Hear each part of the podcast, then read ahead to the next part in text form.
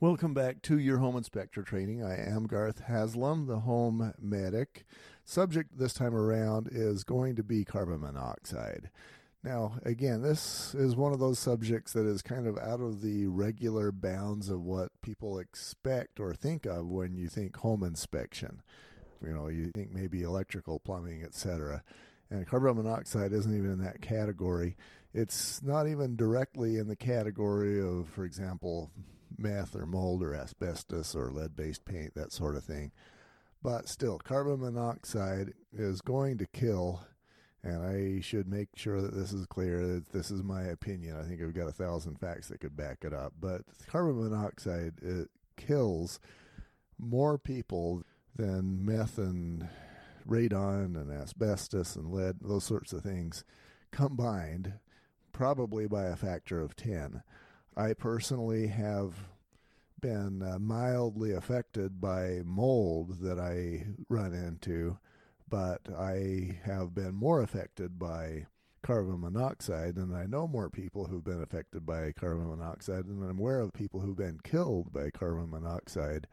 This is something that you've got to be up to speed on if you want to do your job well, if you want to avoid any career enders or anything that could result in death or big problems for either yourself or the people who you are paid to protect and educate. So, this is one you're going to want to be right up to speed on. Carbon monoxide, also known as CO.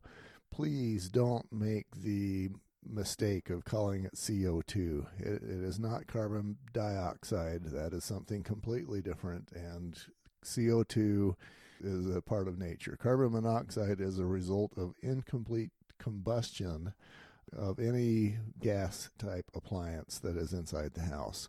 That could be the furnace, it could be the water heater, it could be a space heater, it could be maybe a gas stove or a gas oven anytime you've got a flame inside the house, there is a potential for carbon monoxide. Me personally, I'm going to start with one of my stories. Way back, I'm going to say a little bit over 20 years ago, I had a hatchback car, and uh, you know I was wishing at the time that I had a truck, but that's just not what I had at the time. So I was trying to, I don't remember why I was trying to move a lawnmower, but I didn't have a truck and didn't have one that I could borrow. So I put that lawnmower in the back of my hatchback car. And then I had my family there also in the car. The carbon monoxide that was generated from the exhaust of that car, you know, we had the hatchback tied down as much as we could, but there was still a gap of, I'm going to say, probably oh, 9 to 12 inches. So the backdraft from my car got into the car itself where we all breathed the carbon monoxide and it affected us for a number of days, every one of us. So, you know, it could have been much uglier if things had been different. But I learned at that point that you definitely have to respect carbon monoxide. It will get you. This is probably a bigger killer than anything else that you could be looking for. I mean, electrical fires do happen and structural collapses do happen and mold issues do happen, but carbon monoxide is the biggie. And like I say, you want to make sure that you understand that if you're talking about maybe a radon issue versus a carbon monoxide issue, you need to make it clear to your client that carbon monoxide is going to be the one that kills them. Another comparison that I often use, and I'll, I'll use this in describing relative risks to my clients, is if you hear hoofbeats, think horses, not zebras. And sometimes that, you know, helps people to understand that, you know, the obvious common sort of a thing is what you want to expect first. And if we're talking about dangers, the obvious common one is carbon monoxide the one that gets headlines that may be one one thousandth of the level of problem would be maybe something like radon or, or lead. Anyway, off that soapbox, yeah, the first place I want to talk about would be maybe the water heater. I did an inspection where we had a girls' apartment. They were a bunch of students. We had six students that were living in three bedrooms, and I'm going to say the whole place was less than a thousand square feet, maybe six, seven hundred square feet for this whole place. Very small. You basically had a small, maybe, I don't know, 100 square feet sort of a living room, and less than that sort of square feet in the kitchen, and then you got a bathroom or two and, and bedrooms, and that was the entire place. I was called out to inspect that place. I got in, and right behind the front door, as you open up this space, you have the furnace and water heater closet.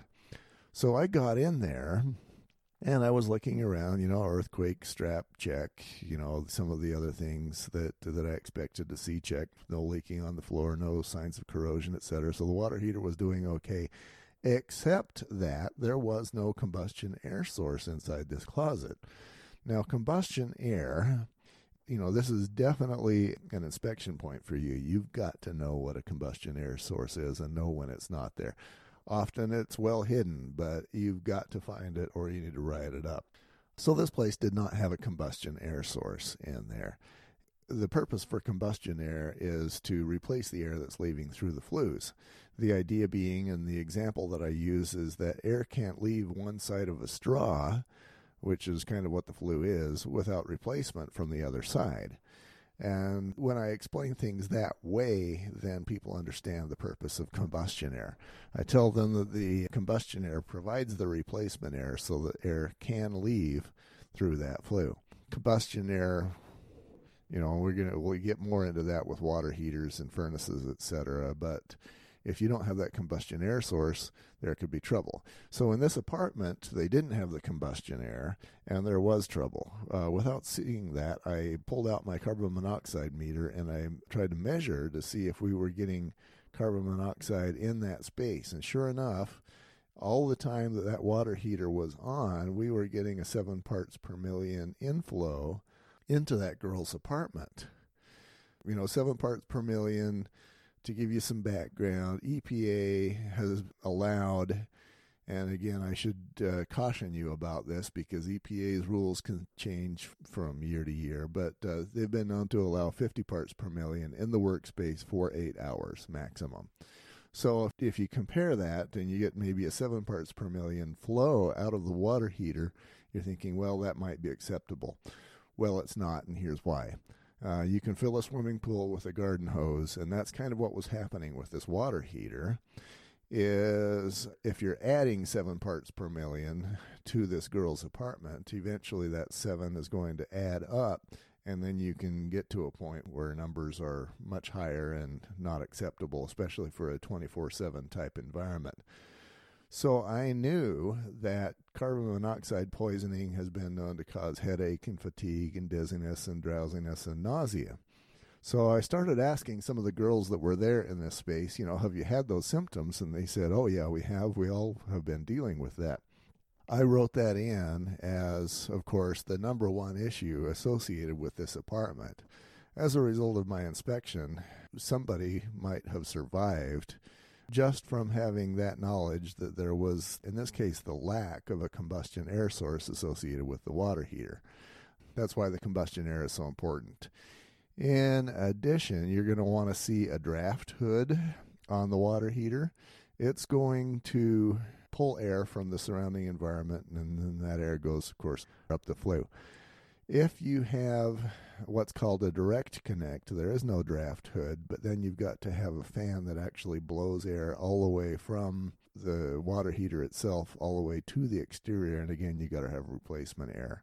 If there is a sag, sometimes you'll see, especially in homes that are older, maybe the water heater is out in the middle of the room, and then you've got a 15 foot horizontal run over to the outer wall, and then they go who knows where with the rest of the flue. You got that sort of thing going. You sit back and imagine yourself as one of those gases. If it is easy for you to get out, that's great. If it's not, if there's a bunch of elbows, if there's sags, if you want to, you know, obviously warm air with carbon monoxide wants to rise. And it, if it is difficult for it to do so, it's just going to say, hey, forget this. I'm going to go back into the house rather than try this difficult, torturous pathway through the flue. So if you see a sag, or if you have reason to believe that there may be critters at any point, or maybe there's holes, sometimes I will see where maybe you've got a three or four inch diameter flue that's going into a chimney, and maybe they chunked out an eight inch chunk of the chimney to get this four inch flue in there.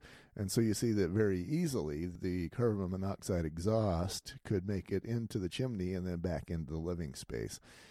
So you're going to want to look for holes in the flue or holes in any sort of the pathway or any blockages or you know, for example, if you got the sags, you can quite often get, you know, dust or mouse nests or who knows what.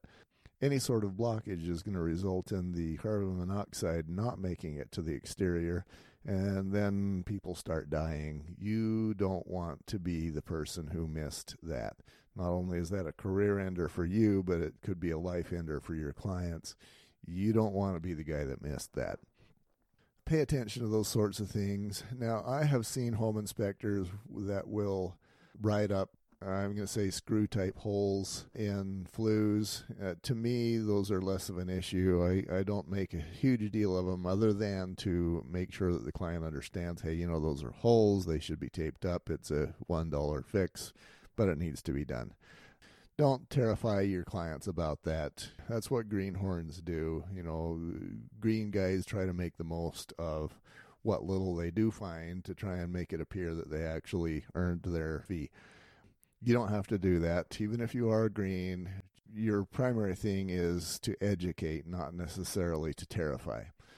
Water heaters. So, your water heater is going to be, based on my experience, the primary potential source of carbon monoxide and you're going to want to look at that thing carefully, find ways for that carbon monoxide laden exhaust to go someplace where it shouldn't. And when you see that, you're going to want to write it up. Fireplace is another one. Now, gas fireplaces can be, let's just use the word interesting. You've got gas fireplaces, you've got wood burning fireplaces, you've got the pellet stove fireplaces, etc. And of course, all of the above are emitting carbon monoxide. And of course, you know, if you've got too many elbows, or if you've got small flues, or if you've got a raccoon in the way, or if you've got holes, you as the home inspector need to notice all of the above.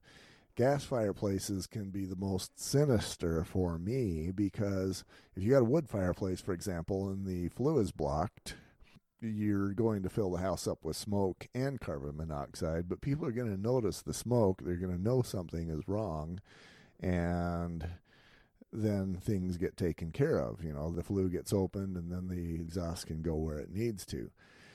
If you have a gas fireplace, there isn't any smoke. And so, if only once somebody turns on that fireplace and we have no glass cover plate and the flue is closed, the house is going to heat up faster and it's also going to fill up with carbon monoxide and then people start dying. Not good. So, one of the things I am very careful about is if you've got a gas fireplace with no glass cover plate, at minimum, you're going to want to make sure that that flue is permanently blocked open. Sometimes that's done with just a little gadget which can be removed and again that could be a problem the thing is with a gas fireplace is that the 99% of the time when the gas fireplace is not on you're going to be getting downdrafts cold air downdrafts in the winter and nobody wants that so they're going to try and seal that up and that's not good as soon as the flue is sealed up in whatever way and then you turn the gas fireplace on then people start dying so you should be very careful about uh, protecting your clients in that way. Make sure that they understand that at minimum we need to have a permanent block there. If you got a gas fireplace, there should basically just be no way that the client can turn their gas on and have the flue closed. That should just not be a possibility. So the best way to do that is to have the glass cover plate, and then you turn things on at the side with a switch, and then actually at that point in time with the glass cover plate, the air behind the glass where the burner is actually becomes exterior air. That is the case for me. I've actually gotten wasps inside my fireplace, and that's how I know that I'm actually well sealed. Is those wasps only made it inside the fireplace, and then I cooked them, of course, when I turned the fireplace on. as the the inspector, you're going to want to take a look at those flues, both from the bottom side and the top side, and make sure you don't have uh, the wasp nests that are too large, or maybe you have any number of stories where flues get blocked with critters. Sometimes, you know, maybe it's going to be a squirrel. Sometimes it's raccoons.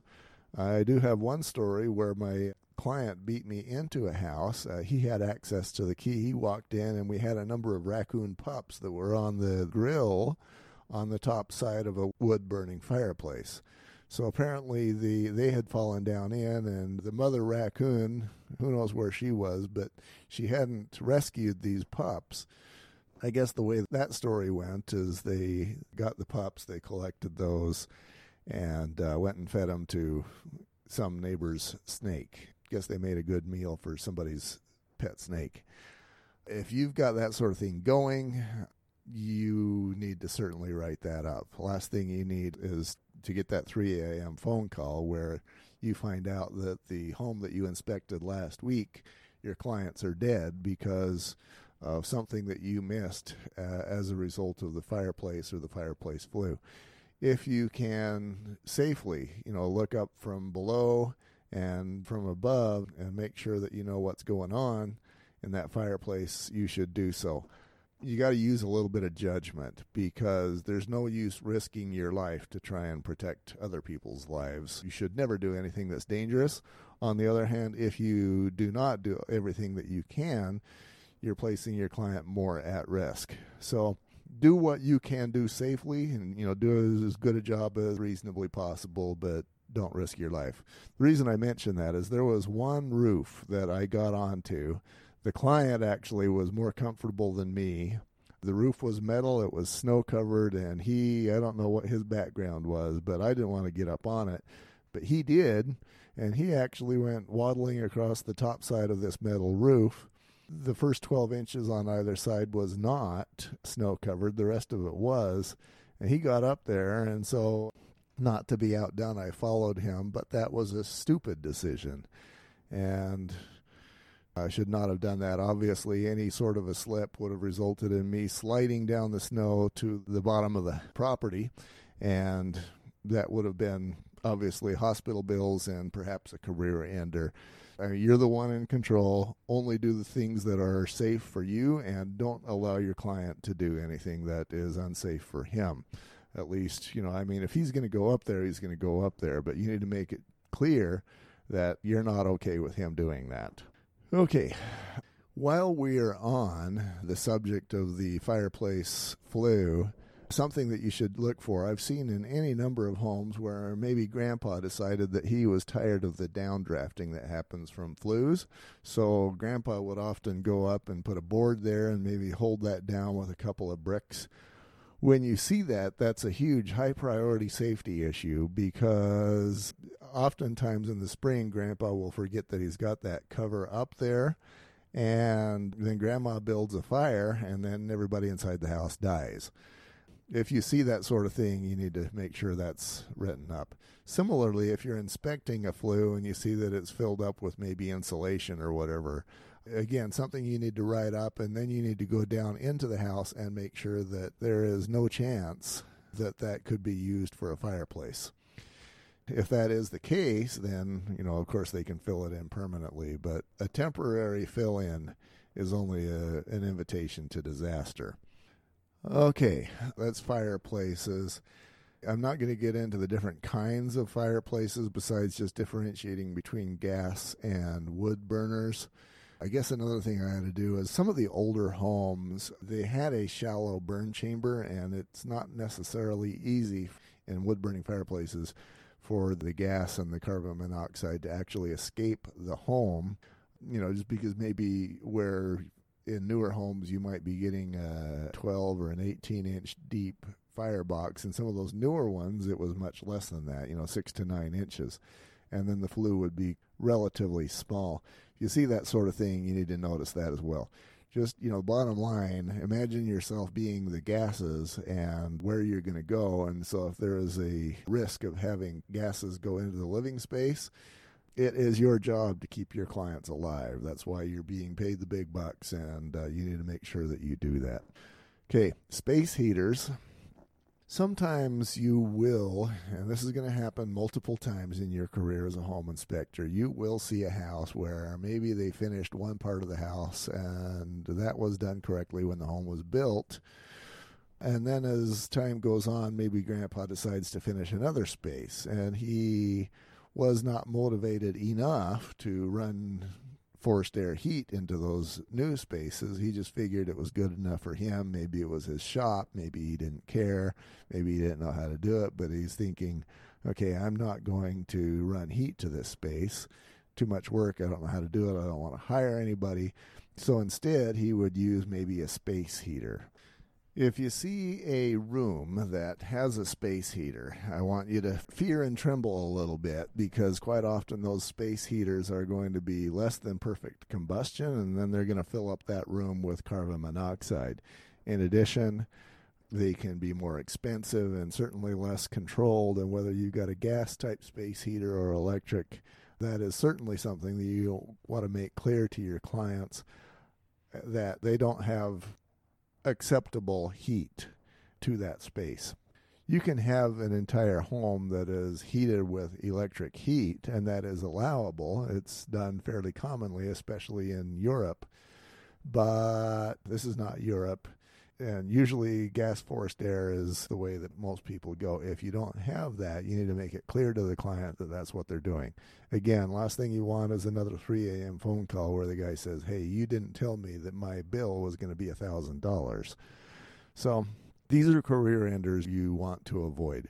Somebody's got a space heater. In addition, you know, based on my experience, I lived temporarily in a home where there was a space heater in the basement the forced air didn't work in the basement family room, and so as a result, they had a gas space heater. My daughter decided to try and, she was, I don't know, maybe six at the time, try and dry one of my t shirts on the space heater. It was damp, so she threw it on the space heater, figuring she was going to dry it out. Well, it dried it out all right. The thing burst into flames in a matter of seconds and then we had a disaster. Uh, then my daughter figures the whole house is going to burn down. She goes running outside. My wife grabs the t shirt so that it stops burning on the space heater. She burns her hand. Then she throws this burning t shirt on the carpet, and now we've got burned carpet. Yeah, you can tell that uh, the scenario could have gotten much more ugly. But, you know, these are the kinds of things you're going to want to make sure you're protecting your clients from and with is that these space heaters, unless they're well done, maybe electric, they are not going to be a safe substitute for a proper heating system.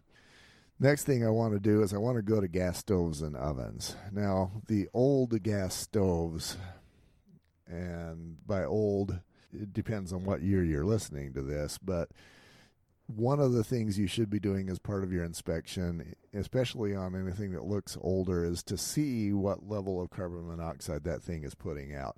Quite often, maybe uh, in some parts of the country, you'll get people that will have the stove on much of the day. Maybe they're canning, or maybe these guys are die-hard chefs, or whatever the case may be those guys hopefully are not dealing with an old stove. But if you're doing the inspection, you're going to want to check that flame to make sure that it is putting out a safe level.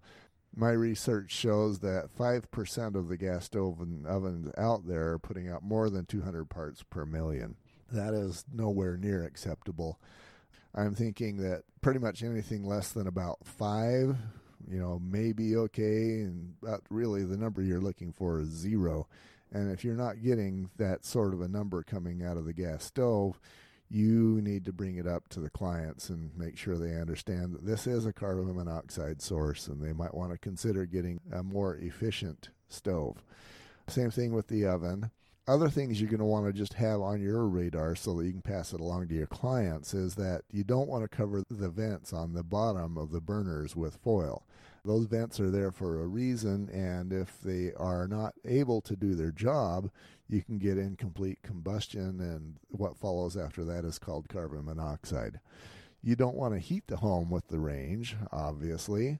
Sometimes people will do that when maybe the furnace doesn't work, or you've got maybe the kitchen that is inadequately heated, or maybe somebody just has a good idea. Maybe they don't want to heat the whole house, so they'll turn on the stove. if you get the scenario where that opportunity arises, make sure that the client is clear that that's not a good thing to do. Don't leave the oven open. Take a look at the flame as part of your inspection, both on the stove and in the oven. If the flames are not blue, it needs to be serviced. And as always, as, uh, as relates to the gas stove and oven, or the water heater, or the fireplace, the space heater, the furnace, all of the above, have a carbon monoxide meter nearby. And then you're going to want to look at the carbon monoxide meter and, and you know, basically where is it? So we're going to talk about carbon monoxide meters here shortly, but as part of your inspection, just make sure there is a carbon monoxide meter nearby. Furnaces if again going back to the blocked chimney thing the furnace needs to exhaust the carbon monoxide laden air to the exterior. If there is any reason why that might not happen you've got something that is huge that you need to write up. And you know it's this kind of stuff that you're paid to find. Uh, the crazy little things you know dirty carpet dings in the wall spiders those are really not home inspection related items. Protecting your clients from dying, yeah, that's why you were hired. So, block chimneys is one of those. One of my stories that I often use is I talk about, and this was a newspaper article that I read back when newspapers were actually read, but turns out that a lady who, you know, she was fairly old, didn't have a lot of money, but she needed a roof done so she hired the cheapest guy she could find, and he goes up there and he gets started on a roof, and he's he's up there all day. He leaves his tools up there, and leaves at the end of the day. He comes back the next morning, knocks on the door to let her know that he's uh, going to be back up there working. She doesn't answer. He knocks a little louder, and she still doesn't answer. And finally, he calls the cops. They go in, and she's dead.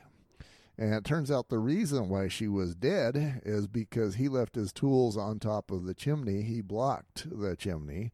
And as a result, the carbon monoxide could not leave the house. He killed her by blocking the chimney flue. So, you know, there are a lot of things that you and I, as home inspectors, can learn from that. It doesn't just take tools, it can be the piece of wood that grandpa leaves up there, it can be the critters, it can be pine needles. It can be branches and leaves that get up into there. These are all things you're going to be wanting to look for. There was a home I did where you had a large pine tree right next to the chimney flue on the top side of the house. The needles had actually dipped into the chimney and they were brown. This tree was trying to burn itself down and, and the house and the rest of the neighborhood. This was a huge tree. I'm going to say it was probably 80 feet up there and I don't know, 30 feet wide, it would have gone off like a bomb. And of course, we're dropping needles into there. So even if the tree didn't light on fire, you've got a carbon monoxide issue as those needles kept dropping down into that chimney flue. These are things you're certainly going to want to be looking for critter nests, raccoons, etc.